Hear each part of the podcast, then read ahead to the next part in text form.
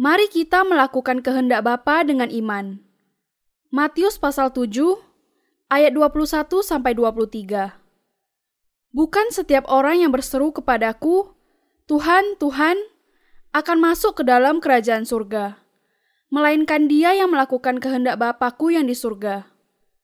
Pada hari terakhir, banyak orang akan berseru kepadaku, Tuhan, Tuhan, bukankah kami bernubuat demi namamu dan mengusir setan demi namamu dan mengadakan banyak mujizat demi namamu juga?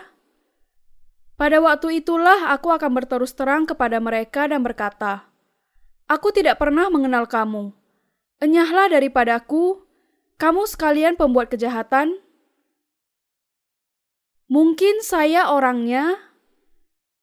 Apakah setiap orang mengatakan, Tuhan, Tuhan, masuk ke dalam kerajaan surga?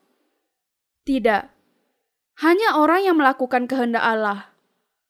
Yesus Kristus mengatakan, Bukan setiap orang yang berseru kepadaku, Tuhan, Tuhan, akan masuk ke dalam kerajaan surga, melainkan dia yang melakukan kehendak Bapakku yang di surga. Kata-kata itu menimbulkan ketakutan di dalam hati banyak orang Kristen, menyebabkan mereka berjuang keras untuk melakukan kehendak Allah. Banyak orang Kristen yang berpikir bahwa yang harus mereka lakukan untuk bisa masuk ke dalam kerajaan surga adalah percaya kepada Yesus.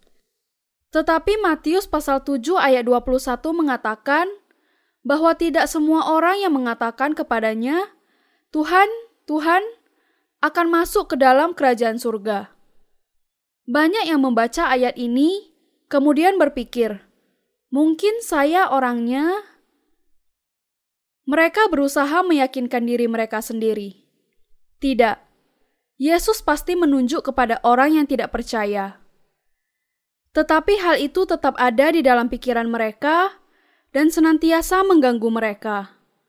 Karena itu, mereka bergantung kepada bagian akhir dari ayat itu yang mengatakan, "Melainkan Dia yang melakukan kehendak Bapakku yang di surga." Mereka bergantung kepada perkataan, "Melakukan kehendak Bapakku yang di surga." dan berpikir bahwa mereka bisa melakukan hal itu dengan memberikan perpuluhan secara teratur, berdoa di waktu fajar mereka, berkhotbah, melakukan perbuatan baik, dan tidak melakukan dosa. Dan mereka berusaha sangat keras. Itu membuat saya merasa kasihan kepada mereka. Banyak orang melakukan kesalahan karena mereka tidak memahami ayat ini. Karena itu, saya ingin menjelaskan ayat ini secara jelas, sehingga kita bisa mengenal kehendak Allah dan menjalani kehidupan yang demikian. Pertama, kita harus tahu bahwa kehendak Allah adalah agar anaknya menanggung segala dosa semua manusia dan dengan itu membebaskan kita dari dosa. Dalam Efesus pasal 1 ayat 5 ada tertulis, Dalam kasih, ia telah menentukan kita dari semula oleh Yesus Kristus untuk menjadi anak-anaknya sesuai dengan kerelaan kehendaknya. Dengan kata lain, maksudnya adalah agar kita mengenal Injil sejati yang menjelaskan bahwa Yesus Kristus menanggung segala dosa kita dan dengan itu memungkinkan kita untuk dilahirkan kembali. Ia menghendaki kita dilahirkan kembali dari air dan roh dengan menanggung segala dosa kita kepada anaknya Yesus. Inilah kehendak Allah. Hanya berseru, Tuhan, Tuhan. Apa yang harus kita kenal ketika percaya kepada Yesus? Kehendak Bapa. Bukan setiap orang yang berseru kepadaku, Tuhan, Tuhan, akan masuk ke dalam kerajaan surga, melainkan dia yang melakukan kehendak Bapakku yang di surga. Matius pasal 7 ayat 21. Kita harus mengerti kehendak Bapa dalam dua cara. Pertama, kita harus mengerti bahwa adalah kehendaknya kalau kita menerima pengampunan dosa dan dilahirkan kembali dari air dan roh. Kedua, kita harus berusaha di atas dasar iman itu. Adalah kehendaknya untuk membasuh segala dosa semua manusia di dunia ini. Iblis menjadikan kejatuhan nenek moyang kita Adam melalui dosa. Tetapi kehendak Bapa adalah untuk menghapuskan segala dosa manusia. Kita harus memahami bahwa bukanlah kehendak Bapa bagi kita agar kita memberikan perpuluhan dengan setia dan menaikkan doa pagi di waktu fajar, tetapi untuk menyelamatkan kita dari segala dosa kita. Adalah kehendaknya untuk menyelamatkan manusia agar tidak tenggelam di dalam lautan dosa. Alkitab mengatakan bahwa tidak semua orang yang berseru, "Tuhan, Tuhan," akan masuk ke dalam kerajaan surga. Ini berarti bahwa kita tidak hanya harus percaya kepada Yesus, tetapi mengerti apa kehendak Bapa bagi kita. Adalah kehendaknya untuk menyelamatkan kita dari segala dosa dan penghukuman neraka, dengan memahami bahwa dari apa yang terjadi kepada Adam dan Hawa, berarti kita tidak bisa tidak hidup di dalam dosa. Kehendak Allah, apakah kehendak Allah untuk menjadikan kita anak-anaknya dan membebaskan kita dari dosa?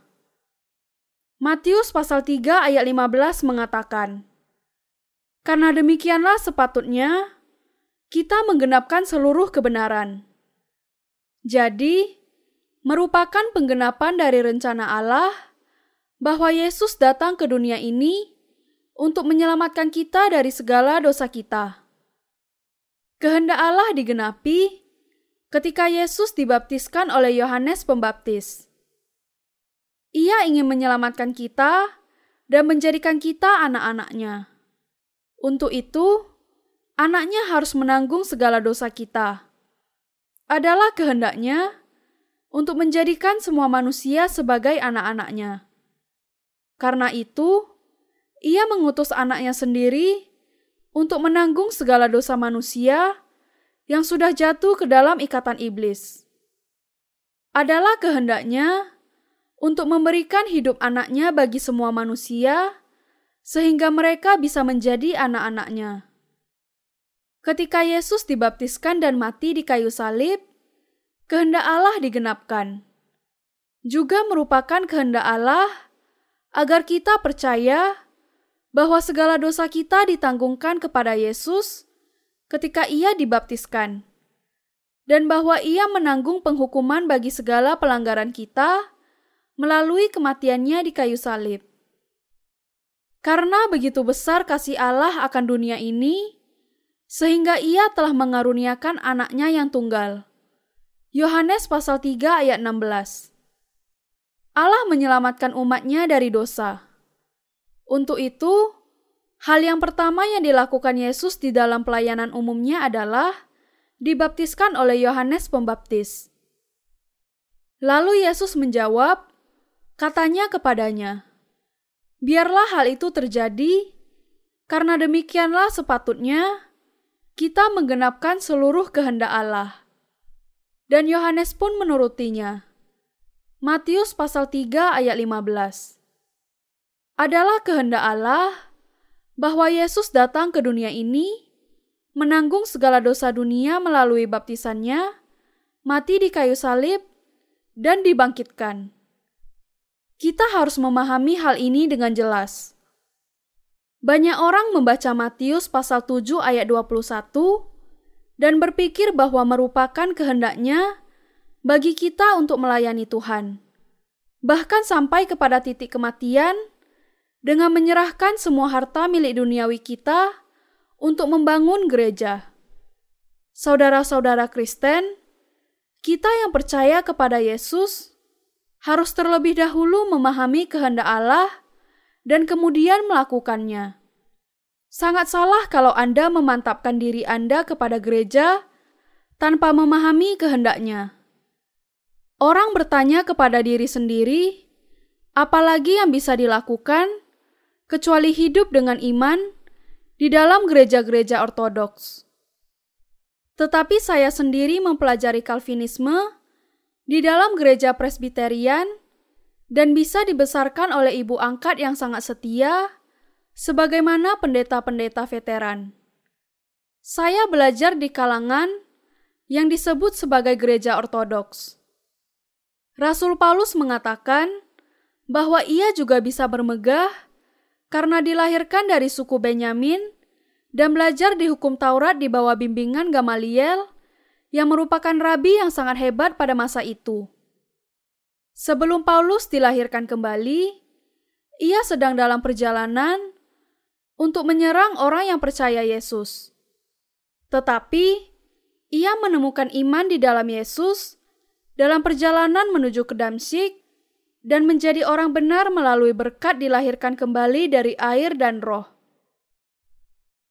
Kita harus mengenal kehendak Allah sebelum bisa melakukannya. Apa yang diperlukan sebelum kita percaya kepada Yesus? Kita harus mengenal kehendaknya. Pengudusan kita adalah kehendak Allah. Karena inilah kehendak Allah, pengudusanmu, yaitu supaya kamu menjauhi percabulan. 1 Tesalonika pasal 4 ayat 3. Kita tahu bahwa adalah kehendak Allah bahwa kita sepenuhnya dikuduskan melalui air dan roh dan hidup dengan iman di sepanjang kehidupan kita. Kalau ada orang yang percaya kepada Yesus, tetapi masih memiliki dosa di dalam hatinya, ia tidak hidup dalam kesesuaian dengan kehendak Allah. Mengikuti kehendaknya membutuhkan pengudusan melalui keselamatan yang ditemukan di dalam Yesus. Pengenalan akan hal ini adalah melakukan kehendak Allah. Kalau saya bertanya kepada Anda, apakah Anda masih memiliki dosa di dalam hati Anda? meski Anda sudah percaya kepada Yesus? Dan jawaban Anda adalah ya, maka jelas bahwa Anda belum mengenal kehendak Allah. Adalah kehendak Allah bahwa kita harus dikuduskan dan diselamatkan dari dosa kita melalui iman kepada air dan roh. Suatu saat, ada seseorang yang memiliki anak-anak laki-laki yang taat. Suatu saat, ia memanggil yang tertua yang juga yang paling taat, serta mengatakan, Anakku, pergilah ke desa yang di seberang ladang. Sebelum ia selesai berbicara, anaknya berkata, Ya Bapa, dan kemudian pergi. Ia tidak menunggu untuk mengetahui apa yang seharusnya dilakukannya. Ia langsung pergi begitu saja. Ayahnya kemudian berseru kepadanya, Anakku, sangat baik dan benar bahwa engkau begitu taat. Tetapi engkau juga harus tahu apa yang aku kehendaki untuk kamu lakukan. Tetapi anaknya mengatakan, "Baik sekali, Ayah, saya akan taat kepadamu." Siapa yang lebih taat dibanding dengan aku? Tetapi tentu saja ia kembali dengan tangan kosong. Ia sama sekali tidak bisa melakukan apa yang dikehendaki ayahnya tanpa mengerti apa yang diinginkannya. Ia hanya taat secara buta. Kita bisa menjadi seperti dia kalau kita tidak mengenal Yesus Kristus. Banyak orang menyerahkan dirinya, mengikuti doktrin teologi, memberikan persepuluhan secara setia, berdoa sepanjang tahun, berpuasa, semuanya itu dilakukan tanpa memahami kehendak Allah. Ketika mereka mati dengan dosa di dalam hati mereka, mereka ditolak di pintu surga. Mereka begitu semangat melakukan kehendak Allah, tetapi tidak tahu apa yang sesungguhnya diinginkan Allah. Apa artinya melakukan kejahatan? Percaya kepada Yesus sebagai orang berdosa dan tidak mengenal Injil air dan Roh.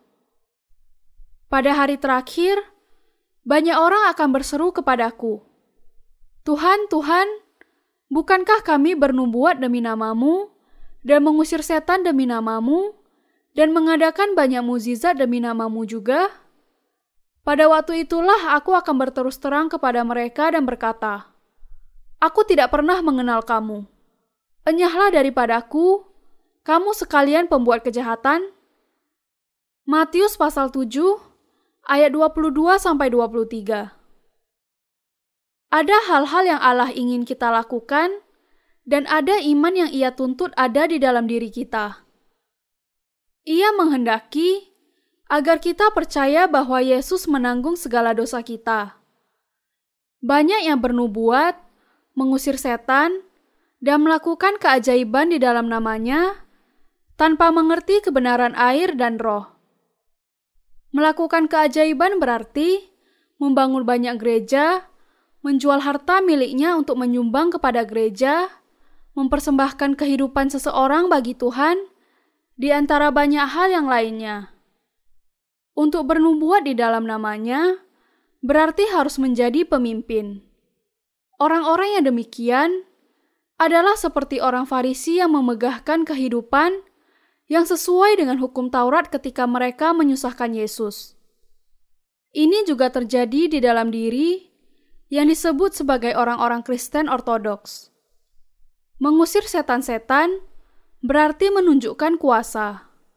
Mereka begitu antusias di dalam iman mereka, tetapi Tuhan pada akhirnya akan mengatakan bahwa Ia tidak mengenal mereka. Ia akan bertanya kepada mereka, bagaimana mereka bisa mengenal Dia ketika Dia tidak mengenal mereka. Tuhan mengatakan, pada waktu itulah aku akan berterus terang kepada mereka dan berkata, Aku tidak pernah mengenal kamu. Enyahlah daripadaku, kamu sekalian pembuat kejahatan. Pada hari itu, banyak orang akan berseru kepadanya, Tuhan, saya percaya.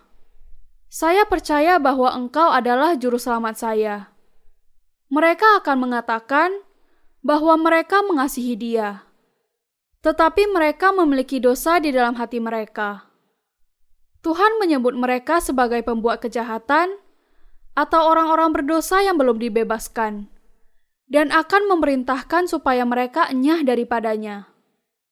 Pada hari itu, mereka yang mati tanpa dilahirkan kembali akan berseru kepada Yesus, "Saya bernubuat, membangun gereja, dan mengutus 50 misionaris di dalam namamu."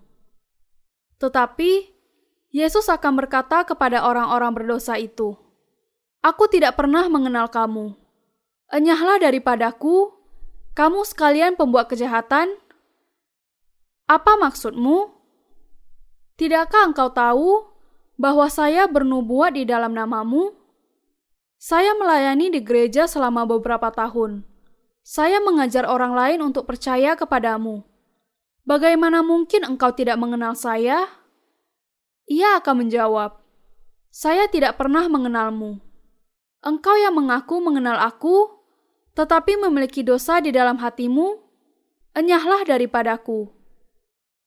Adalah perbuatan kejahatan di hadapan Allah untuk percaya kepadanya dengan dosa di dalam hati seseorang, atau untuk percaya tidak sesuai dengan hukum keselamatannya adalah perbuatan kejahatan untuk berusaha melakukan kehendaknya tanpa mengerti atau tidak mengenal dilahirkan kembali dari air dan roh. Juga merupakan perbuatan kejahatan untuk mengikuti dia tanpa mentaati kehendaknya. Perbuatan kejahatan adalah dosa.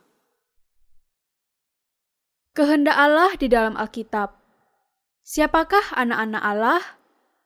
Orang-orang benar yang tidak memiliki dosa. Adalah kehendaknya bagi kita untuk percaya kepada Injil dilahirkan kembali dari air dan roh. Injil yang sejati akan menolong kelahiran kembali kita. Juga merupakan kehendaknya bahwa kita hidup bagi Injilnya sebagai anak-anaknya. Kita harus mengenal kehendak Allah tetapi begitu banyak orang yang tidak mengenal Injil dilahirkan kembali dari air dan roh. Ketika saya bertanya kepada orang-orang, mengapa mereka percaya kepada Yesus? Banyak yang mengatakan bahwa mereka percaya kepada Yesus supaya diselamatkan dari dosa-dosa mereka. Saya bertanya, kemudian, apakah Anda memiliki dosa di dalam hati Anda? Mereka berkata, Tentu saja saya memiliki dosa. Kemudian, Anda sudah diselamatkan atau belum? Tentu saja sudah. Bisakah orang berdosa yang memiliki dosa di dalam hatinya masuk ke dalam kerajaan surga? Tidak, ia tidak bisa. Kemudian, apakah Anda akan masuk ke dalam kerajaan surga atau api neraka yang menyala? Mereka berkata akan masuk ke dalam kerajaan surga, tetapi bisakah mereka? Mereka akan masuk ke dalam neraka. Beberapa orang berpikir bahwa karena mereka percaya kepada Yesus, mereka bisa masuk ke dalam kerajaan surga. Bahkan kalaupun mereka memiliki dosa di dalam hati mereka, dan bahwa adalah kehendak Allah agar mereka melakukan hal itu. Tetapi, Allah tidak bisa menerima orang-orang berdosa di dalam kerajaan surga. Apakah kehendak Allah? Dikatakan di dalam Alkitab bahwa kehendak Allah bagi kita adalah supaya kita percaya kepada anaknya, percaya kepada berkat penebusan melalui baptisan Yesus dan darahnya di kayu salib. Mereka yang percaya kepada berkat dilahirkan kembali dari air dan roh menjadi anak-anaknya. Adalah kemuliaan bagi kita untuk menjadi anak-anaknya. Anak-anaknya adalah orang-orang benar. Ketika Allah menyebut kita orang-orang benar, apakah ia menganggap orang Kristen yang memiliki dosa sebagai orang benar? Allah tidak pernah berdusta. Jadi di hadapannya, Anda adalah orang berdosa atau orang benar tidak akan ada yang disebut sebagai dianggap tidak memiliki dosa. Ia menyebut hanya orang-orang yang percaya kepada Injil air dan roh sebagai yang disucikan. Bagaimana kita menjadi anak-anak Allah? Dengan menerima Injil air dan darah. Karena Allah menanggungkan segala dosa manusia kepada anaknya, bahkan anaknya harus menanggung hukuman di kayu salib. Allah tidak akan pernah bisa mengatakan dusta. Ia mengatakan, upah dosa adalah maut. Roma pasal 6 ayat 23. Ketika anaknya mati, kegelapan menyelimuti bumi selama tiga jam. Kira-kira jam tiga, berserulah Yesus dengan suara nyaring. Eli, Eli, lama sabakatani? Artinya, Allahku, Allahku, mengapa engkau meninggalkan aku? Matius pasal 27 ayat 46. Yesus menanggung segala dosa dunia melalui baptisannya untuk menyelamatkan semua manusia dari segala dosa mereka. Ia menanggung segala dosa manusia, mengerti bahwa ia harus disalibkan dan ditinggalkan Allah Bapaknya. Karena itu, Allah menghukum anaknya bagi dosa-dosa yang ditanggungnya di sungai Yordan dan memalingkan wajahnya dari anaknya selama tiga jam. Tetapi semua orang yang menerimanya diberinya kuasa supaya menjadi anak-anak Allah, yaitu mereka yang percaya dalam namanya. Yohanes pasal 1 ayat 12. Apakah Anda anak Allah? Kita adalah orang yang dilahirkan kembali karena kita menerima Injil dilahirkan kembali dari air dan roh. Mereka yang dilahirkan kembali dari air dan roh adalah orang-orang benar. Sekarang, kita sudah menjadi orang-orang benar. Jika Allah di pihak kita, siapakah yang akan melawan kita? Roma pasal 8 ayat 31. Ketika seorang benar menyebut dirinya orang benar di hadapan Allah dan orang lain, orang-orang yang belum ditebus cenderung untuk menghakiminya. Karena itu Rasul Paulus mengatakan, Siapakah yang akan menggugat orang-orang pilihan Allah? Allah yang membenarkan mereka. Roma pasal 8 ayat 33. Allah menghapuskan segala dosa melalui Yesus dan menyebut kita disucikan, orang benar, dan anaknya. Ia memberikan kepada kita hak untuk menjadi anak Allah yang dimuliakan. Mereka yang dilahirkan kembali dari air dan roh adalah anak-anaknya.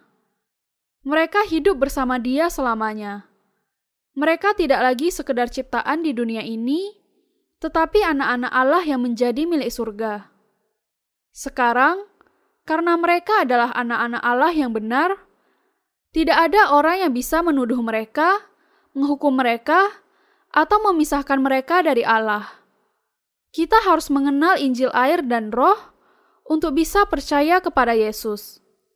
Kita harus mengenal Alkitab. Adalah sangat perlu bahwa kita tahu dan percaya kepada kehendak Allah untuk bisa melakukannya. Adalah kehendak Allah bahwa orang berdosa dilahirkan kembali dari air dan roh. Mengapa Allah mengutus anaknya dalam rupa manusia yang berdosa? Untuk menanggung segala dosa ke atas dirinya. Adalah kehendak Allah bahwa kita menjadi orang-orang yang ditebus dan dilahirkan kembali dari air dan roh.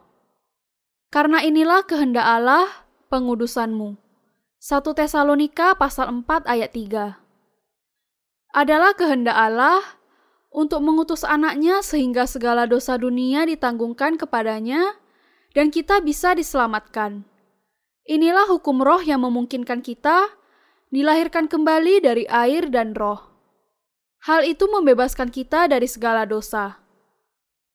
Kita ditebus.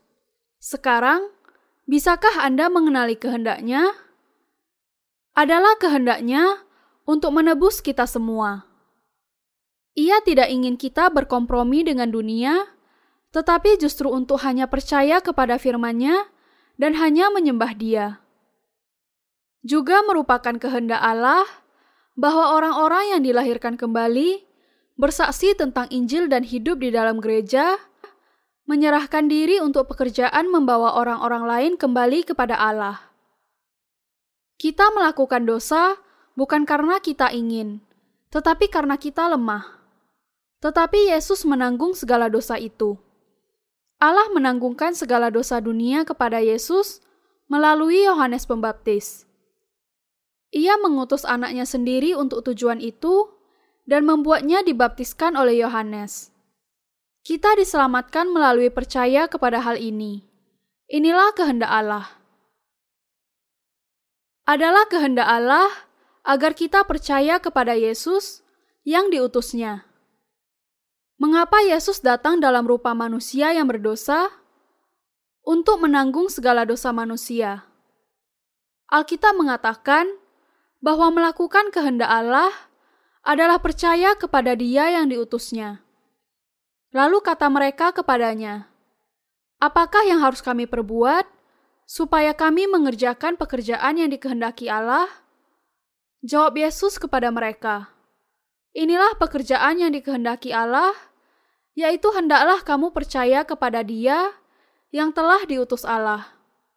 Maka kata mereka kepadanya, "Tanda apakah yang engkau perbuat supaya dapat kami melihatnya dan percaya kepadamu? Pekerjaan apakah yang engkau lakukan? Nenek moyang kami telah makan mana di padang gurun, seperti ada tertulis. Mereka diberinya makan roti dari surga." Yohanes pasal 6 ayat 28 sampai 31. Orang mengatakan kepada Yesus bahwa Allah memberikan sebuah tanda kepada Musa dalam perjalanan mereka ke Kanaan, memberikan mana dari surga, dan sebagai akibatnya mereka percaya kepada Allah. Yohanes pasal 6 ayat 32 sampai 39.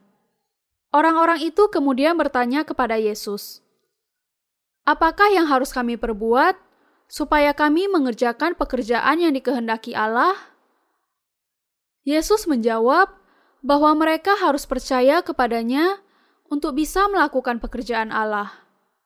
Kalau kita mau melakukan pekerjaan Allah, kita harus percaya kepada pekerjaan Yesus Kristus. Adalah kehendak Allah agar kita tidak hanya percaya dan memberitakan Injil, tetapi juga menghidupinya. Allah memerintahkan kepada kita, "Karena itu pergilah, jadikanlah semua bangsa muridku, dan baptislah mereka dalam nama Bapa dan Anak dan Roh Kudus, dan ajarlah mereka melakukan segala sesuatu yang telah kuperintahkan kepadamu. Dan ketahuilah, aku menyertai kamu senantiasa sampai kepada akhir zaman." Matius pasal 28 ayat 19 sampai 20. Yesus dengan jelas memerintahkan agar kita dibaptiskan dalam nama Bapa dan Anak dan Roh Kudus. Segala sesuatu yang dilakukannya bagi Bapa dan Roh Kudus tercakup di dalam baptisannya. Ketika kita memahami hal ini, kita bisa percaya kepada Allah dan melihat semua yang dilakukan Yesus di dunia ini dan bagaimana Roh Kudus memberi kesaksian akan hal itu. Yesus diutus oleh Allah untuk memberi kesaksian akan Injil air dan Roh. Karena itu, hanya ketika kita percaya kepada firman Allah dan hamba-hambanya, kita bisa diselamatkan. Melakukan pekerjaan Allah. Apakah tujuan kehidupan kita? Melakukan kehendak Allah dengan memberitakan Injil ke seluruh dunia. Kalau kita mau melakukan pekerjaan Allah, kita harus terlebih dahulu percaya kepada Injil baptisan Yesus dan kematiannya di kayu salib. Adalah pekerjaan Allah kalau kita percaya kepada Dia yang diutus Allah. Untuk bisa percaya kepada Yesus, kita harus terlebih dahulu percaya bahwa Ia sudah menyelamatkan kita dengan air dan darah. Kehendak Allah digenapkan di dalam kita ketika kita percaya kepada Yesus dan memberitakan Injil. Dengan cara ini, kita melakukan pekerjaan Allah. Ia mengatakan kepada kita bahwa hanya mereka yang percaya kepada berkat dilahirkan kembali dari air dan roh bisa masuk ke dalam kerajaan surga. Mari kita mengambil tempat kita di dalam kerajaan surga dengan mengenali kehendak Allah yang sebenarnya, dengan mengetahui dan percaya bahwa segala dosa kita ditanggungkan kepada Yesus dengan baptisannya, dengan hidup bagi pengembangan kerajaannya, dan dengan memberitakan Injil sampai hari kematian kita. Saudara-saudara Kristen, orang-orang yang percaya kepada Injil air dan roh adalah orang-orang yang melakukan pekerjaan Allah. Adalah pekerjaan Allah kalau kita percaya kepada dia yang diutus Allah. Adalah melakukan kehendaknya untuk percaya bahwa segala dosa sudah ditanggungkan kepada Dia yang diutus Allah dan bahwa Yesus Kristus adalah juru selamat kita. Pekerjaan membebaskan manusia dari dosa sudah digenapkan ketika Yesus dibaptiskan di Sungai Yordan dan mati di kayu salib. Hal yang kedua dari pekerjaan Allah adalah untuk percaya kepada Dia yang diutus Allah, untuk percaya kepada Juru Selamat yang menanggung segala dosa dunia, dan untuk memberitakan Injil ke seluruh penjuru dunia. Sekarang, kita yang dilahirkan kembali harus menjalani kehidupan dan memberitakan Injil ke ujung dunia. Pada hari terakhir, banyak orang akan berseru kepadaku, Tuhan, Tuhan, bukankah kami bernubuat demi namamu, dan mengusir setan demi namamu, dan mengadakan banyak muzizat demi namamu juga?' Pada waktu itulah aku akan berterus terang kepada mereka dan berkata, Aku tidak pernah mengenal kamu. Enyahlah daripadaku, kamu sekalian pembuat kejahatan. Matius pasal 7 ayat 21 sampai 22. Bagian ini dengan jelas mengatakan kepada kita siapa yang disebut sebagai orang-orang berdosa di hadapan Allah dan siapa yang disebut sebagai pembuat kejahatan. Ke manakah akhir dari orang-orang yang percaya kepada Yesus tanpa memahami kehendak Allah? Mereka masuk neraka. Ada banyak orang yang tidak dilahirkan kembali di antara mereka yang berseru, "Tuhan, Tuhan." Mereka merasakan sakit karena mereka masih memiliki dosa di dalam hati mereka. Karena itu, mereka menangis kepada Allah dan berseru, "Tuhan, Tuhan," setengah mengeluh. Mereka percaya bahwa hati nurani mereka akan dibasuhkan kalau mereka berseru di dalam doa. Tetapi itu mustahil karena dosa masih tetap ada di dalam hati mereka. Mereka berdoa di gunung, menangis dengan penuh kesedihan, seolah-olah Allah jauh dari mereka. Ketika kita tidak memiliki iman yang sempurna, kita cenderung berseru, "Tuhan, Tuhan, lebih sering lagi." Di beberapa gereja yang di dalamnya, anggota-anggotanya belum dilahirkan kembali, mereka berdoa dengan sangat antusias sampai mimbarnya roboh. Tetapi kita bisa melihat di dalam Alkitab bahwa tidak semua yang berseru, "Tuhan, Tuhan," akan masuk ke dalam kerajaan surga. Hanya mereka yang percaya kepada Injil air dan Roh memiliki iman yang akan membawa mereka untuk melakukan pekerjaan Allah. Alkitab menjelaskan kepada kita bahwa adalah kejahatan untuk menyebut nama seseorang dengan dosa di dalam hatinya. Pernahkah Anda berada di sebuah pertemuan doa di gunung? Beberapa diakon wanita menangis dan menangis, menyerukan namanya karena mereka belum bertemu dengan Yesus dalam kebenaran dan belum menerima Roh Kudus di dalam hati mereka dan belum dilahirkan kembali dari air dan Roh. Mereka menyerukan namanya begitu bersungguh-sungguh karena takut mereka akan masuk neraka. Bayangkan kalau seseorang yang menyerahkan hidup sepenuhnya untuk melayani gereja sebagai misionaris atau pendeta pada akhirnya ditolak oleh Tuhan. Ditolak oleh orang tua atau pasangan hidupnya, sudah cukup untuk menghancurkan hatinya. Tetapi kalau ditolak oleh Allah, Raja di atas segala raja, Hakim atas jiwa kita, ke mana ia akan pergi? Saya berharap bahwa hal ini tidak akan pernah terjadi kepada satupun di antara Anda. Dengarkanlah dan percayalah kepada Injil air dan roh adalah kehendak Allah bagi kita untuk dilahirkan kembali dan menjalani kehidupan di dalam Injil air dan roh. Kita orang-orang Kristen harus percaya kepada Injil air dan roh dan mendapatkan kekuatan dari kebenaran di dalam Alkitab. Hanya sesudah itu, kita diselamatkan dari penghukuman Allah.